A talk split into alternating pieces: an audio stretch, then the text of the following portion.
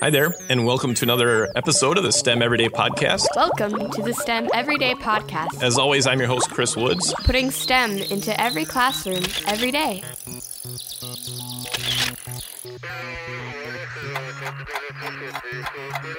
As always, we're trying to give you ways, interesting ways, to add some more STEM or science, technology, engineering, and math to your, your everyday classroom, any classroom, even, even to your life and home and with your kids. And, and parents can often be one of the best sources of adding STEM and math uh, in our kids' lives.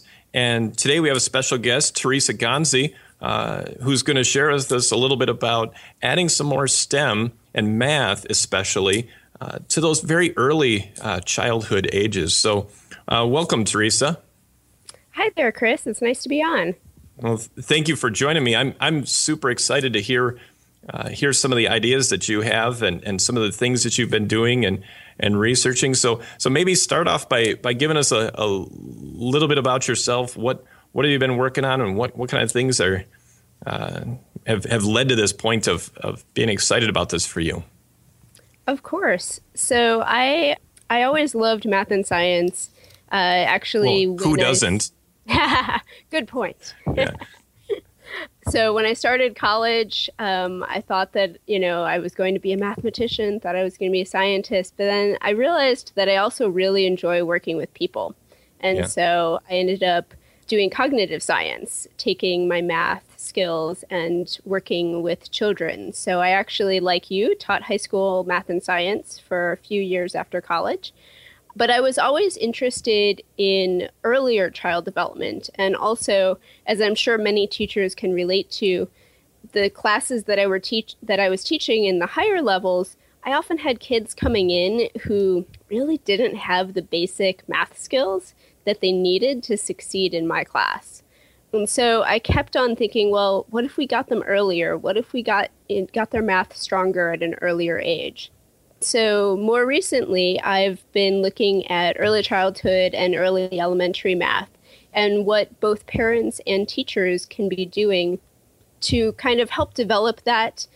And one of the interesting things that I'm finding is that parents and teachers have to kind of start working on their own math skills, not calculus, not statistics, nothing big, but just problem solving and realizing that a lot of the stuff that we do every day that we don't think of as math is math at at least to early childhood to children. Yeah. Um, and so doing just simple activities at home, incorporating it in the early childhood classroom is really important. Yeah, so I mean, even I mean, even as parents are at the grocery store and their kid is, you know, in the shopping cart or pulling on their leg or whatever, use those opportunities. Hey, get them to find find where's the biggest number you can find on the on these prices or anything like that. Yeah, one of the fun activities that I like to encourage parents to do in the grocery store is when you're in the fruit section mm-hmm. and fruits and vegetables, and you have those scales, the little hanging scales, having kids try to figure out which one, you know, which melon they think is heavier, and then weighing it and seeing which one is actually heavier. And Just also, a little estimating, right? Exactly, estimating, and then also seeing the part that I really like about that is seeing that the numbers relate to something real. Oftentimes, prices, like you're talking about, those are good for finding numerals, you know, the specific written numbers, but prices to kids don't necessarily relate to quantities or what number really is Yeah. Um, so that's why with the weighing i often like that or finding sizes of cereal boxes or something like that Oh yeah, yeah. Well, so great. So, so is is that? I mean, you had talked, you had, you had mentioned before uh, we came on the air here. You talked about the idea of math talk. Is that is that part of that, or is that is that even a bigger idea? well math talk is exactly what we've just been explaining is Yeah. it's just incorporating these little things whether it's numbers can be either numerals or more of the abstract numbers. So numerals is like the written thing. So like pointing out numbers is math talk or rather pointing out numerals. But then also understanding how numbers work in terms of being bigger and smaller and that type of thing is also math talk. So anytime that you're using language that incorporates numbers, but also geometric concepts, problem solving concepts. So even in early childhood, pointing out different colors and sorting by colors can be an early math concept. You know, as you go into high school, you might not think, "Oh, colors, that's not math." But the the concept of this apples and oh gosh, what's another red fruit? Um, strawberries. strawberries. that they have something similar with each other, but that there's also you can also have red and green apples, and so they have something similar with each other that they're both apples. Oh. So the sorting concept is really important in early yeah. math. Yeah. So so very good. Some some definite good ideas and, and, and reminders that that that parents that that are really, you know, the kids' first teachers. I mean, we, we kind of hear that once in a while, but really it can start right in those formative years. And, and I know one thing that I deal with as a, as a high school math teacher, I'll sometimes get a parent come into a conference and their kid will be sitting right next to them and they'll say, well, I wasn't ever very good at math. So, so my kid isn't any good at math. And, and, and all sorts of thoughts run through my head. yeah. The mindset thing is a big, can stop a lot of people, both adults and kids.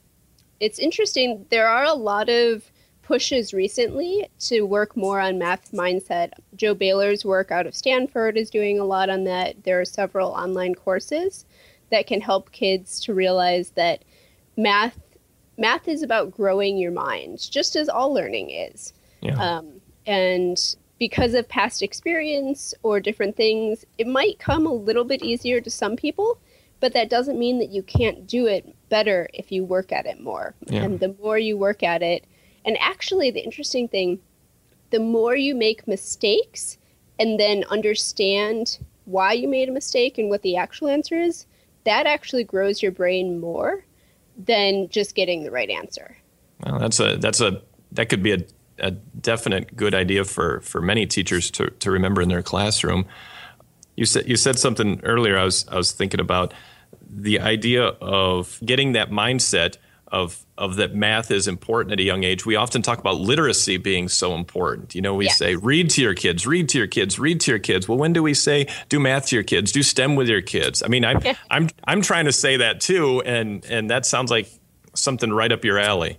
Oh, definitely. I'm I'm all for literacy and language development, but I'm also for early math development. There are some interesting apps starting to come out. There's one called Bedtime Math.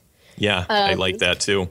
Yeah, that they actually just did a study, I think out of University of Chicago. I could be wrong on that, but where they showed that parents who used this app and it's meant to in addition to reading bedtime stories with your kids, doing some bedtime math so, some just little simple problems of talking about there's a topic for the day, maybe it's penguins or something, and then talking about, oh, if you have three penguins, how many penguin feet do you have? Yeah. Um, and so, you know, for a young child, that might actually be a real problem. So I talk about oftentimes the difference between an exercise and a problem. Mm. And so to me, an exercise is something that you might not immediately know the answer because you might have to think about it a little bit, but you immediately know how to solve it. So, like, yep. if you're in a calculus class in high school and you know how to take derivatives, and you give somebody a polynomial and you say, take the derivative of that, that's an exercise, assuming they know how to take a derivative, because because I mean they're not immediately going to know what the answer is, but they can go through the steps and they'll get the answer. Yep. Whereas a problem, you know, is something that you really have to you have to sit and think about it and just let it kind of mull over your brain and be like, oh, do I want to try it this way or maybe I want to try it this way? And so at different levels, different things are exercises versus problems. So going back to the penguin thing, you know, like how many feet do three penguins have? For us, and hopefully for most of our high school students, yeah. that's a very simple exercise, hopefully. Yep. Uh, but, you know, in early childhood, that's actually an interesting math problem where you might have them drawing out the penguins and then counting the number of feet they have, or you might have them get out three different toys, whether or not they're actually penguins, and count out. So there are lots of different ways to solve yeah, that. Yeah, that's that's that's great. Yeah, I've I've seen the uh, the bedtime math on on Twitter as well. It's kind of neat to see some of those daily problems they come up with. Um, yeah. And I called them, and I, I just called them problems just instinctively, you know. And then I just stop and think, yeah, they are problems. They're not just exercises, and that's a that's a great distinction. Thank you for that. I I as a as a high school student, I get students that just call everything problems, and and I right. spend so much time in in beginning algebra saying, okay, this is an equation, this is an expression, this is an inequality, and mm-hmm. and getting them to understand that all those words really have that meaning. And the more that we maybe could get some of those elementary teachers to use the correct words instead of calling everything problem that could be a great benefit to to any school district any kid as well. Definitely. And yeah a lot of elementary teachers maybe haven't necessarily had as much math in their background but one of the great things at least in some districts, that's coming out of Common Core is that there is more professional development mm-hmm. for elementary teachers now in math. And so that they can really learn how to do things, not just the old standard method, which yep. works and is great, but at the same time, if you can really understand the number sense and the math behind it and understand why the algorithm actually works, it just makes math teaching and math learning so much better. Yeah, and I, I often because our our high school is connected with our elementary school, so I will often um, when I have extra time, I'll I'll let the, the, elementary teachers know, hey, would you like a math teacher to come come to your classroom and, and just do a just do a lesson or or help with a lesson? And uh, they they almost always take me up on the offer, and and it's just neat for me too to to stop and think, how do I explain stuff for my audience? And at mm-hmm. the same and at the same time it's good for those students and math and, and those elementary teachers to like you said get a little bit of professional development of, of hearing what is you know what are some of maybe the words that i could improve upon using in my classroom. Oh definitely. And i'm sure well i'm not sure but maybe one of the things you find is that in some ways it's almost harder to explain the easier stuff so to speak. Yes. Because it's so it comes so easily to us since we're so far ahead of it mm-hmm. that we don't necessarily know why it works. And so coming up with the language and again that math talk for explaining what's going on when you're adding something to somebody who, you know, for little kids where it isn't something that's simple for them yet, it is still very hard for them. Yeah. So, so Teresa, I'm sure you and I, I mean, both being math people like this, I bet we could probably probably talk all day about all these ideas, and um, and and I would love to do that, but um, I'm sure you have other things to do, and, and teachers and educators listening have, have other papers to grade and yeah. and and forms to fill out, and but um, some other thoughts. I, I know you you post a lot of things on on Twitter at Early Math. Um, mm-hmm. that's very easy to find. We'll have some other links uh, after our podcast when it's posted on remarkablechatter.com. But any any other thoughts? Anything that just really really want to touch on or point out? Um, I think that's it. I mean, I just want to yeah emphasize the Twitter at Early Math. I post a lot of interesting activities, but one of the things that I think is best is if if teachers take a picture of an activity or write a blog post about an activity and then tag me either with the hashtag early math or with my Twitter handle at early math. I'll see it and I'll retweet it to share it with other teachers and other parents. And that's one of the best things about the community is it's not just me sending things out, yeah. but it's really everybody sharing ideas and getting to see what's happening in other people's classrooms and taking those and then modifying them for your own classroom. And, it, and I tell you, it, it sure is a whole lot easier being creative when there's you know thousands of people that you can that you can see their creative ideas as well. Exactly. Just sharing the ideas is wonderful. So, well, thank you again, Teresa. Um, we've been talking with Teresa Gonzi today. Um, check check it out. Early at Early Math is probably the easiest way to find her. Uh, she also has a website, and you can contact her. She does a lot of a lot of amazing stuff. Uh, just reading your bio, I real quick. Uh, you've instructed. I saw in there instructed classes in sign language for babies.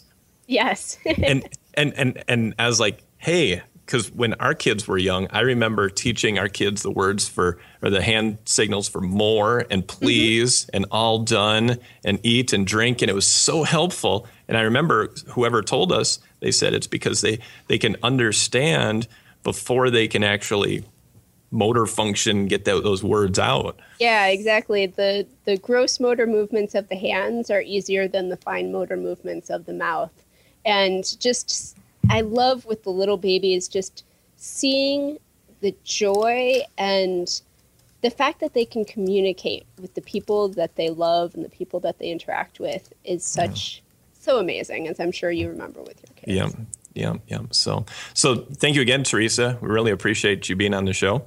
Thank you. And uh, definitely check check out more about Teresa Gonzi. And uh, as always, thanks for listening to the STEM Everyday podcast. And check out all the podcasts on remarkablechatter.com. Until next time, I'm Chris Woods, and keep on finding ways to add math and STEM uh, into your lives. You're listening to this podcast on the ESDAC Broadcasting Network. To find more information about this or other podcast shows, please visit remarkablechatter.com.